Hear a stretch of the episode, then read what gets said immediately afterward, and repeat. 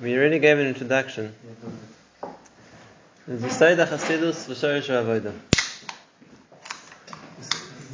What's the difference? We never had a chance to speak about between Chasidus and Avodah. Chasidus is something which has a Yesod, and Avodah is something which has a Shorish. Avodah Hashem is what Hashem expects from us. And therefore, Avodah Hashem is something which is dynamic. As a person changes, and as a person hopefully improves or grows, so the Avodah Hashem which is expected of him is something which is going to change as well. The Avodah of a child isn't the Avodah of a teenager. The Avodah of a teenager isn't the Avodah of, an, of someone much older. And therefore, avodah is something which, lefi the position that a person is in, lefi the matzav that a person is holding by, so that's what's expected.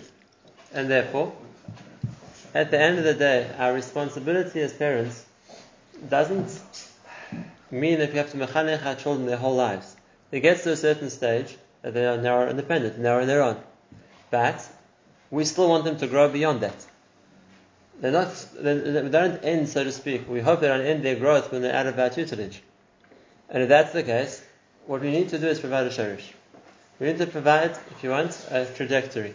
That there's a mahalach. They've begun and they're going to continue. And as, as much as they're in our rishus, we see them, we coach them, we guide them to go and grow a certain amount. We want that to continue afterwards as well. That even beyond that stage, even when they're no longer in our in our rishus, so to speak, they're no longer under our control, they're going to continue to grow. And therefore, when it comes to something which is negate Avodah Hashem, something which applies to how we, how are going to develop, how we're going to grow, the ikka what you're doing is planting a sherish. And yes, if our children leave, so to speak, our parental control at the age of bar mitzvah, or when they get married, whatever it is, and they're achieving what's expected for someone at that age and stage to achieve, so yes, we've done our job. We hope they're going to grow beyond that. But we've already given them the tools, we've already given them the starting point, if you want, the velocity which is needed to keep going and continue to grow. Hasidus is different. Hasidus is not, even though when the Mesilas Yesharim explains Hasidus, he explains it as something which a person has to assess, a person has to weigh up, a person has to decide based on the situation. But the tools that a person needs in order to make that mishkal, a person, the tools a person needs in order to be able to decide what's the right thing, the emes, the circumstances change, but the rules stay the same. And if that's the case, the what we call the mishkal hasidus is in the circumstances knowing what rule to apply. The rules are absolute. And that's what that's a yisod. A yisod is something which is a foundation, it remains the same. And therefore, when we're talking, we spoke last time, for example, about the person learning restraint, that's a life skill. What it's going to apply to, whether it's going to apply to not eating a non-kosher candy, or it's going to apply at a later stage to not uh, cheating in an exam, or it's going to apply at a later stage to not stealing in business, or it's going to apply at a later stage to whatever other situation the person finds themselves in during life, right? It's a, it's a yesod, it's a foundation. And things like that, which a person builds as foundations, so the circumstances change, the rules stay the same. That's why it's a yesod. Okay, so therefore we spoke, yes, last week we spoke about an example, we'll talk about more, but in the meantime, one example of something which falls into the category of a yesod. And now what I want to talk about tonight, Bez Hashem, is our first level, we're going to talk about a sherish. Something which needs to be inculcated, a principle, which will hopefully grow and develop with the child as they grow older. But it's an extremely important principle. And it's not something which we necessarily think of teaching, because something we think is so obvious we take it for granted. And that's the mistake. And I'm going to start with the Hakdama, for those of us who thinking of going to Kiruv. It's probably one of the worst uh, case scenarios we, we, we expect to happen, or definitely one of the most difficult. And that is when someone calls you up and says, Rabbi, can you please speak to my child because he wants him to intermarry? My son, my daughter, wherever it is, they're seriously going out with a guy, they think of getting married. Speak to them. And uh, at that stage, there's not much you can say. You can ask them, you know, what kind of Jewish upbringing did they have? Now, why would they get in, somehow involved in a serious relationship with a guy? Why would this be an? Why would this even be an issue? Ask the parent of the child. First, ask the parent. What? What? Why would they? Where, where did this come from? Where are they starting from? Did you keep Shabbos at home? Did you keep Kashrus at home? Nothing. And what difference does it make at that point? Oh, explain. Like you said last week, Shmuel. um, What did you keep? Nothing. So then you can ask the question. Let's let me let, us ask the question the other way around. If Yiddishkeit wasn't so important to you, you never kept any kind of a kosher have. You never ke- gave any idea of keeping Shabbos. You never thought about learning anything about Yiddishkeit either. So maybe the rabbi's not meant to ask the question, but if you'd ask the question, so why does it disturb you so much that they want to marry out? What what kind of major lifestyle change is going to happen if they marry a non-Jew? Like I said, we don't mean to ask the question because it's good that it does disturb them. But what's the answer going to be?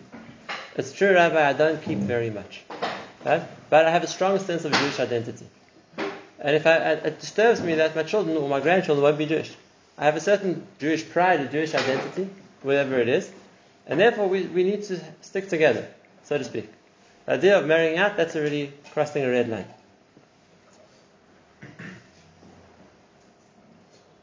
So, the question one always wants to ask, but it, there's nothing really you can ask because it's just going to rub salt into an open wound, is did you ever think about transmitting a Jewish identity to your child? Because obviously for them it's not important. For them they're willing to consider marrying someone who's not Jewish, it means they don't have a sense of Jewish identity. So if, let's say Kashrus isn't important to you, Shabbos isn't important to you, but Jewish identity is important to you. Why did you never convey that to your children? And the real answer is going to be because people think it's a given. If I'm Jewish and I have a strong sense of Jewish identity, so why, why does it even need to be taught? And this is the mistake I want to talk about. it It's not, one second, it's not a given. It's not a given. It's something which needs to be taught. For whatever reason, the parent has it, it's because their, their parents somehow transmitted it to them. But if a person is growing up in an environment without that sense of identity, he's just like a Kala going base Israel. He's like the guy next door and the friends in the school or college, wherever it is. And no one's ever made a point of teaching him what it means to identify as a Jew, then why is he going to get it? It doesn't come automatically. And I've given you the extreme, Rabbi. Baruch Hashem, if you're going to meet this kind of situation, we hope not ever. But even if yes, be in our professional capacity as a Makariv. But, having said that, the Yesod is very important. The Yesod is very important, not in that world, in our world as well. And that is, even with the Torah and the mitzvahs and the frum lifestyle and everything else, which is good, which is good, it's an incredibly important thing to teach mm-hmm. identity. Don't take it for granted that just because we're living a frum lifestyle, right, our children will grow up with a strong sense of identity as a frum yid. They will have the trappings of it. It'll be easier for them to associate with other frum people because that's the, that's the lifestyle they're living and that's the surroundings that they face. But if it's chas a person comes to an Nisayan, so what kind of identity do they have we built for them for themselves that they know that Kilo, a Jew is not an non-Jew. There's a man in being a Jew. How do we do that? I'm not asking the question for a person who's not keeping Torah how they keep a Jewish identity. That's a much harder question. I don't, know I don't even know what the way is. But for someone who is keeping Torah mitzvahs, so we already have the background, we already have the, so to speak, the setting for it. How do you build identity as a Jew? This is important because, like I said, at the end of the day, it's a, this is something which develops with the person. The- There's the child who's a small child who recognizes himself as a Jew, and as he gets older, it becomes more pronounced, and as he gets older, it becomes more defined as his personality.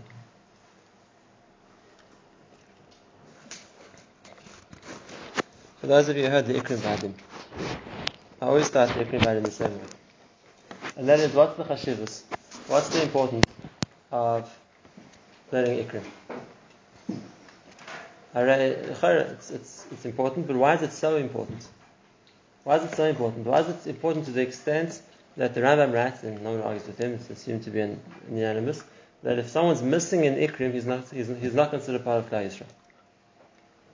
And the answer is that Ikrim gives us identity. And this is an important point. What, what defines Jewish identity? If we have to identify ourselves as Jews, what defines us as Jews? It's not statehood, it's not nationhood, because for most of the Klal existence, they haven't had a state or a nation. Right? It's not a certain culture or language or style or dress or creed or anything else. So what identifies us? If we're going to start with the basic point, we were talking about identity as Yidden. What identifies us? So I always give the mashal of a country. If you're a citizen of the United Kingdom or of America, wherever it is, and you think, what, what's the critical point of being a citizen? It's not the language, and it's not the culture, and it's not where you're brought up, and it's not what sports you play on Sunday afternoons. Right? It's not conveyor. So what is? If you wanted to become a citizen of a country, what, did you, what would you need to do? And the answer is you have to swear allegiance to the country. Whether it's to the crown, whether it's to the throne, whether I mean to the flag, whether it's to the constitution or to the parliament, whatever it's going to be. Right? The point of identity is I'm a Kabul authority. And if I accept the authority of the country, so then that's what they want you to become a citizen. Right? Not asking you what, what culture you're going to, what language you're going to speak at home. Are you going to swear allegiance to the authority, to the ruling body, body of the country? And if you think about it for a second, Gairis is exactly the same thing. To be Makabal Gairis isn't to know, know all the mitzvahs. You don't need to know all the mitzvahs. The Gemara says this is part of the Shulchan Aruch, Moidi Moise Miktas mitzvahs. So give me examples. A few mitzvahs. Is that everything? By no means. We give him a few examples, but what's important? That is Makabal in himself to be Shomer Kol HaTorah Shenitna L'Moshe Misinah. Whatever said in Torah, that's what Makabal. Allegiance to the Torah. Or, better said, allegiance to Hashem. That's the, that's the identity of Klal Yisrael. And therefore, if you're trying to build an identity in somebody as a member of Klal Yisrael, so the identity we have as a member of Klal Yisrael is an identity as part of the Am Hashem. And we're not, now we're not learning Ikrim, but if you go through all 13 of them, each one is there to build our identity as part of Klal Yisrael. And therefore, if you, that's what I said, if you're trying to build a, a Jewish identity in the child, so I don't know how you do it without Kima mitzvahs. Because the Jewish identity isn't cultural. And it isn't historical. You know, your grandparents were Jews and your great grandparents died in the gas chamber, so how could you imagine marrying a guy? That doesn't give you identity. And it's not going to be because it's, uh, we support Israel or because of any other element that people think that Jews would do. That's not the point. Identity as Klal Israel is that with the Am Hashem. It did work. It worked for a generation after the Holocaust. So they feel they didn't swear allegiance to Hashem, and yet their identity came from the fact that their parents died in gas chambers. Yes. It's true. I mean, but they have they have an identity, that's so that's not fitting with this. Uh, I didn't say that a person can't have Jewish identity. Well, the, question is a question, let me explain. I didn't say that a person can't feel, ident- uh, can't identify as a Jew for other reasons. If a person is a strong Zionist, he can also identify as a Jew. There are other reasons as well. What I said is if you want to teach it, that's not the way we teach it. We don't teach that uh, our children that we identify as Jews because we're survivors or grandchildren of survivors. We don't teach uh, our children our our identity as Jews because of whatever other reason it's going to be. It's true. There could be other factors. There could even be cultural factors which makes a person identify as a Jew. Mm. Right? That might work. It might not. If it works, then very good. If it doesn't work, it doesn't work. But it's not the way to teach it. If you're trying to inculcate Jewish identity, that's what I was trying to talk about tonight. The way to do it is that a person is a chelik of Am Hashem. and it's often in a lot of these other countries. Okay, so let's go back to this point. Therefore, if we're going to talk about, let's say, the what, what how, what's the way to start? To plant a sherish at the beginning, right? Of which will eventually grow up as Hashem to become a, a stronger and stronger identity as part of Klal Yisrael or identifying as being, what we say, Ana Avad Brichu. They have a chelik in Am Hashem. The first and obvious point. The first and obvious point is that your children should know that there's something called Hashem. A lot of people feel that it's something which your children aren't at a level to understand, and therefore don't even don't mention it, don't talk about it, don't do anything else because it's, it's beyond them. It's too hard for them to, to fathom the the infinite. Ad kedei kach, I've had parents have told me that when I tell the children you should say a bracha before you eat. Why? Because mommy said so. Mm-hmm. Right? You should keep, you're not going to do it on Shabbos. Why can't I do it? Because daddy or tati, whatever, said no. It's a tremendous mistake. It's a tremendous mistake. You're missing out the ikka. The ikka is you want your children to understand there's something called Hashem and we listen to Hashem. That's our identity. Am Hashem starts with the understanding that there's Hashem. Your children might say, Who's Hashem? What's Hashem? They don't have to, they're, not, they're not philosophers. You can say Hashem is the one who creates the whole world. Hashem is the one who gives us everything we need. And can we see Him? No, we can't see Him. And the child can accept that sometimes better than an adult can because they don't have to philosophize why they can't. They can't. They can't. But they're used to they're used to hearing the word. They're used to hearing the concept. There's such a thing. Hashem says yes. Hashem says no. Hashem. We deal with we deal with the mitzvahs. Like the pasuk says, Shem Shemaim Shoga B'ficha. And that's, that's why it's always brought. We're talking a little bit of an older child now. The idea that an important point in chinuch, which is brought down by many many mechanchim, is to say brachas ladat. Not the children. They might be too small for that. The parents. The parents. You want to mechanech your child, you get used to saying brachas ladat before you eat. Breakfast wasn't be too long. But no, it's not because they copy you. Something more. Who are you talking to? They get used to you know when you talk, you talk to somebody. So you talk to them, you talk to your brothers and sisters, you talk to each other. Before you eat, you say bracha lad. Who are you talking to? I'm talking to Hashem. Get used to the concept. Because then it makes it a reality in somebody's life from an early age, and that's the aleph. Like I said, they'll understand better, they'll grow more, they'll develop it more, it'll become more a part of them as they get older, but it's planting a sharish. It's planting a sharish. It's something which is a part of the child relates to, something the child's aware of. There's this book from like eight. Fine, that's not Single wrong. woman that there's a story reveals And don't think children can't have emunah. And this is an important point. Don't think children are too young to have emunah. They might not understand the depth of emunah, but the reality that they can ask Hashem for things, little children they'll accept that. Don't be scared to say they want something. So, daven for it. Ask Hashem. Ask Hashem. He can give it to you. And you can even, if you want to be more explicit, you can say, I can't afford it, I don't have it. But if you want to ask Hashem, because He does, He can help you. How do you ask Hashem? Don't, doesn't mean nusach tefillah. Ask Him. Ask Him. Don't be surprised if little children can have proper iman. Like I said, it, it doesn't have the intellectual challenge that an older person has. They'll accept it. If that's what you have to ask, we'll ask Him. And the second point is don't be surprised if Hashem listens. Right? Mm-hmm. If there's a principle that HaKadosh Baruch Hu listens, accepts iman, right? It could be from a little child also. Mm-hmm. Hashem accepts iman. And it works. Pizza and cake. So you've heard the story, but I'll tell it to all the guys who haven't. Mm-hmm. It's- okay, it's a good. I wasn't thinking of saying it now, but if you're ready, it's a good story to bring in. Um, for those of you who know Ramat Eshkol, have been to Ramat Eshkol, on Chov Paran, in Ramat Eshkol, there's a, there was anyway, a medical, there's a medical center there. But in the stores downstairs, there's a number of restaurants, pizza stores, wherever it is. So years ago, when two of my kids were little, they must have been three, four years old, they were, I was taking them to the doctor. So we walk past the, there's a Reuben pizza store there, walk past the pizza store, and there was a birthday party going on. There were like five or six families that put all the tables into a big square, and the five or six tables all sitting around, and obviously all the cousins, I don't know what it was, but all sitting around eating pizza with this huge birthday cake in the middle. So my kids, being kids, said, we want to join the party. So I said, no, you can't. You're only invited. No, I want to join the party. So I'm going to five of them in the middle of the shopping center. So, so what do you want? He said, no, no, no pizza cake I also want. I said, okay, so I'll ask Hashem to give you, and it'll be okay. So we went to the doctor. On the way back, we had to go back past the pizza store towards my house. Towards, uh, so when we came back, the party was coming to a close. So the father, obviously the guy who had put it, the whole thing, was sponsoring the whole thing. So he was like kind of looking around. The, the party was over. So he sees us walking past, and he says, he says to me, he says, "I have an extra pie no one touched. Can I give you a free pizza?" So I said, "Okay, thank you very much." I told him, "Look, you see, I told you to ask Hashem for the pizza, and you see, you gave your a whole, not just a slice, you gave your a whole pie."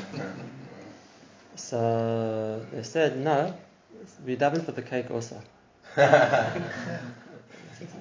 So I said, "Okay, if you daven, Hashem can listen to you." Okay, so uh, we went a bit further down where there's like a few benches there. I mean, they washed, they said, uh, they still waited, so waited until they sat and ate the pizza on the bench. We're sitting on eating the pizza on the bench, and the worker of the store, the, like the African who works there, cleans it. So he came with these huge, two huge garbage bags from just near the party. So walking to the bins, there was two beautiful garbage bags. So I knew none of the guy but I saw me the things from the store. Anyway, he stops for no reason, stops next to me. He said, "Look," he said, "They left the cake behind. I'm taking it to the garbage bin. Maybe you want it." Uh, so I thought, look, it, and when it works, Emunah works, and I'm not saying it's a. I'm- I'll come on, the- the point of saying the story is, is, is to one point, uh, to prove one point, and that is a child can have emunah, and emunah works. A child can have emunah, and emunah works. Don't be scared to train your children to think about that. You want something, ask Hashem. He can do it. And it's not this, uh, and you can be honest. I can't. It's not up to me. I don't, I don't have all the money. I don't have all the ability to make decisions. But you can ask Hashem. And it's not just once. There are many, many, many stories over the years I've heard of similar things. A little child wants something enough. He asks Hashem, and Hashem can listen. And the, the, the, the reason why it sometimes works better is because a little child doesn't chap that it's not something normal. They don't chap it, that's not a normal thing to do. It's like pashut. You ask, you'll get. Probably is the little child. Again, when I tell my children that situation, is I said, it's true, I'm going to the store and buy the candy. They know that, they can see that. I go into the store, I said, I need the money. Right, so it's very nice. If I have money, I can go buy candy. But where does the money come from? You know, I don't have to make up uh, something which isn't isn't clearly what they can see. They don't see Hashem giving them candy. They see you want candy, you go to the store and buy it. It could be Hashem could deliver candy to the door somehow other. There are ways to do that too. But that's not the normal mahalach which happens. So then I just have to go back a step. I say it's true. I, I go buy things for Shabbos, whatever it is. But in order to buy things, I need the money. Where does the money come from? It comes from Hashem. It's true. The people in the store or wherever it is are the ones who make it. No one's saying Hashem makes jelly beans, right? But it had to start from somewhere. So you just have to take it back a stage to where Taka is biyad Hashem. And the Ikka point is, this is the point is, at the end of the day, we know it's true. Everything does come from Hashem. So we're not used to thinking that way. We're used to thinking of mishtadlus, we're used to thinking of things in the terms of how we can take care of ourselves. Let's be honest with ourselves. It's not real emunah. Hashem's in charge. And at the end of the day, we also know that the emes is that if you need something, we have to dive for it. It's not going to happen by itself necessarily. So yes, maybe we haven't we haven't gotten used to thinking that as clearly. Said it.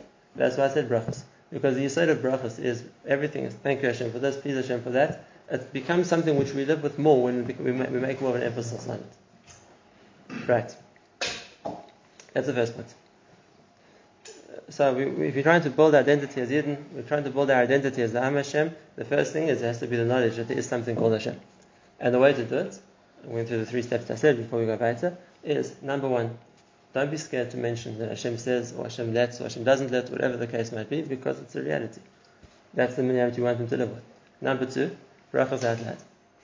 It helps you also. It gets into the, the mindset of thinking, I have to ask, or I have to, or I'm talking to Hashem, and it gets your children into that idea as well, right? That you're talking to somebody, someone to talk to. And the third step after that is get your children to think the same way. They want something, we have to daven for it. We have to ask for it. Hashem decides. What about if we don't get?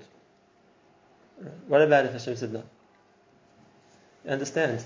For a child, this isn't a hard uh, concept at all. We, we again we pro- project things that our children will find a big problem with. It's not hard at all. They're used to getting told no the whole time. You say no to your child ten times a day, right? At least ten, right? You say no the whole time. Rabbi So- says never say no. In any household, there are enough? If my child decides tonight, before I left home, she told me she wants to stay up the night. I said, no, not staying up the whole night. So, yeah, I said no. They're used to it, and then they can do. A child that doesn't have the, the idea that what you want is what they want. They, they have, they, they, and they're going to ask. And some things is yes, and some things is just, you're going to be no. And the difference is, you expect That's the point I want to explain. That is, there's a difference between saying no because I can't, or no because I don't think it's good for you. And can, again, remember, a child understands that point better. Right? If tonight, if my little girl told me she wants to stay up the whole night, can I let her? I could, but I'm not going to. Not because I can't, because I don't think it's good for her. So I can, I can try and explain it to her. Just too little to understand. Then okay, she can't understand. But I said, listen, I don't want you to stay up the whole night. No, you're going to bed. Right? Or if she says, can she eat? Can she? She's still hungry after supper. Can she finish the nash coverage for dessert? She could. I could let if I wanted her to, but I don't want her to. So the answer is going to be no. Right? So children are used to getting no. It's not something which is going to destroy their confidence or their future because someone told them no. Right? So you can say, why no? Not because I don't want to be good to you, not because I don't like you, not because I'm trying to make you upset, but because I don't think it's good for you. Right? I just it was good for you. I don't think it's healthy for you to have to stay up whole night. I don't think it's healthy for you to eat so much candy. Right? Okay, so you wanted to, but no, it's not. We already, we remember this, items are going in order. We already built last week, a child's used to getting enough. When it comes to kashrus, we built the step one. No, it doesn't destroy anybody. They're used to this restraint. And if that's the case, then just like they're used to their parents saying no, we can go the next step and say Hashem said no. And why did Hashem say no? Because Hashem decided it wasn't good for you. And if you're going to try, if it's something they really want and they didn't get, then you can go the next step. And we can say, we also don't always get told yes from Hashem. We also want things and He says no. Because it's not good for us. Right? And this is an important point. It's an important point because it comes back to a point in Emunah. And a point in Emunah which the Goyim didn't understand. It's a chazal. It's a chazal, and not in a chazal, it's a pasuk in Yirmiyahu. And that is, it says over there, that if a guy appeals to the word Zarah for something, and he doesn't get it, then he gets angry and he kicks down his avodah zarah. It's a pasuk. You can kick that. Kick that. I asked him, you said no. So I, have uh, lost all faith in you. Right? Why, why, why is that the nature of avodah zarah? And the answer is what I'll say. That goyim oimdim al It says by the Gomer Sa'adim, oimdim al Shneimar upari oimid al He worshipped the yard, but he stood above it. Right? And that is, what does it mean, the concept they stand on top of their gods? Where Masha'ik and Ba'as, the same Midrash says, Baklai Yisrael, Elohim oimdim oimid aleim. V'nei Hashem nitzav olav. Hashem stands over him. What's the difference between the concept of the person standing above his God or the God standing above the person? What's the difference? There's a deep you saw here in Ashkofa, there's a deep point in the Mun over here, which obviously is beyond the child's understanding, but I'm trying to explain it the Yisod to real understanding and put it to practice.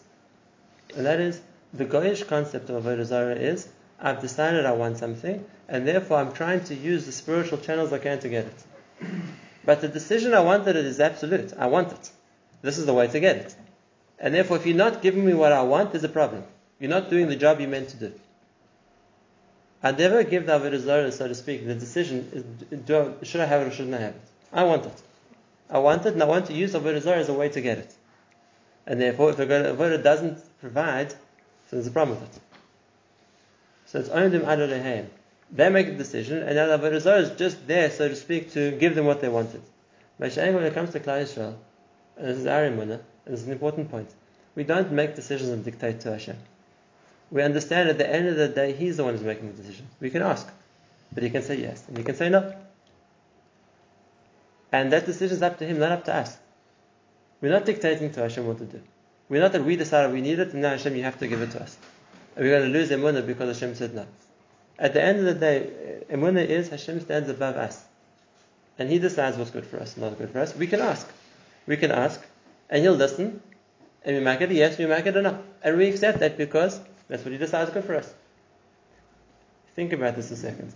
The emes is every parent wants their child to think the same thing about them.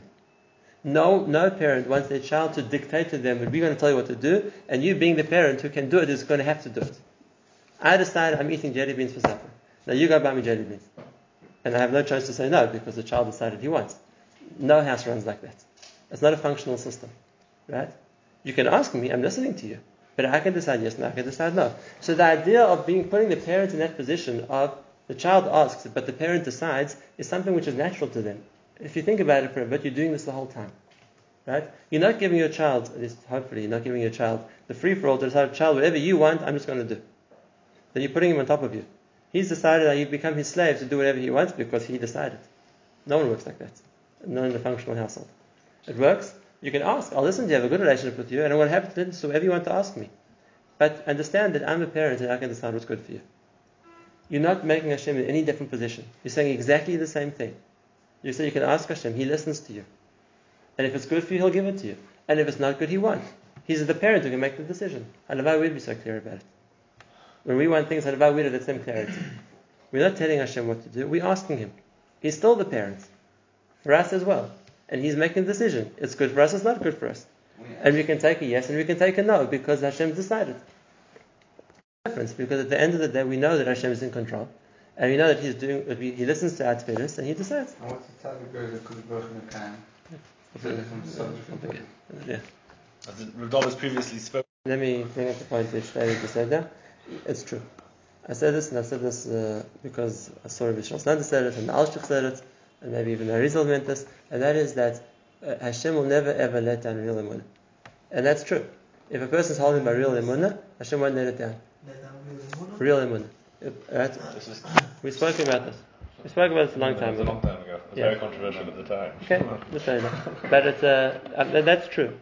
We, uh, we, if a person's holding at that level, then that concept holds true here as well.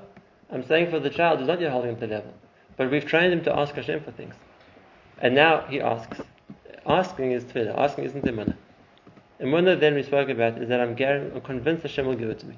Is a child not more likely? to in his cake. Okay. If he's holding by that, that it's a reality that if I ask Hashem is for sure going to give me, then he'll get. But now I'm talking about how do we, what's the chinuch for when he asks for something and doesn't get it. Right? We don't expect the child to always be holding it there. You didn't believe well enough. If they do, then fine. We, we can't expect it of them. It's a darga. If they're holding it that clear to them that they'll get it, right? Then they will. Then they will. If they're not holding by that darga, so then they won't. But how, they, how do we deal with that? How do we deal with it? I asked Hashem and Hashem said, and I didn't get it. So like I said, the mahalach is, it's no different to asking your parent. You don't get everything your parent asked you, you ask your parent either. It's not because he didn't listen to you, or because he, you're not because he couldn't give it to you. He decided not to. He decided not to. It's a reality that children are growing up with anyway. And that's why I said the Ikki Yasoida is it's not a big deal to shift the focus from the parents to Hashem. It's a mitzvah that they're used to. Just understand, Hashem can also say yes, Hashem can also say no. Because that builds the reality that a child lives with, there's Hashem. There's Hashem. There's somebody to ask, or something I should say to ask, when I need something. There's something to, there's someone who provides or doesn't provide, depends on what he wants. That's that. When we can develop, when we can get, we can uh, work on to make it more real, more part of a person. And as the person gets older, they'll understand on a deeper intellectual level. That's true. But you planted a shorish. You planted a seed. And that's, like I said, the other base of identity. The other base of identity of Klal Yisrael is a part of Hashem. The other base of identity of Klal Yisrael is number one, we know that there is Hashem. Right? Don't hide it from your children. Uh, otherwise, everything else is ridiculous. We're doing all these things because because Zayda did it, because we've and so, and we did it because that's what we do. We, and why? You're giving the trappings. You're not giving the ikka. The ikka is we're doing it because Hashem told us to, and we're davening because we're talking to Him. And when we need something, we know who to ask. And these are this is the aleph base of emunah, and a little child will accept it.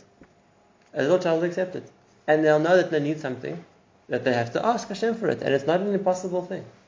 To see your child, if you want something, say, okay, I'll go daven. I'll ask Hashem to give it to me. That's the way it's meant to be. Halavai will be as clear to us. Right. There's more, obviously. This is just the first step. But like I said, we're working on now. We're talking about small children first. We're talking about now is the is the principle of building sharashim, building seeds, roots, so to speak, building points which will grow and develop as the person develops.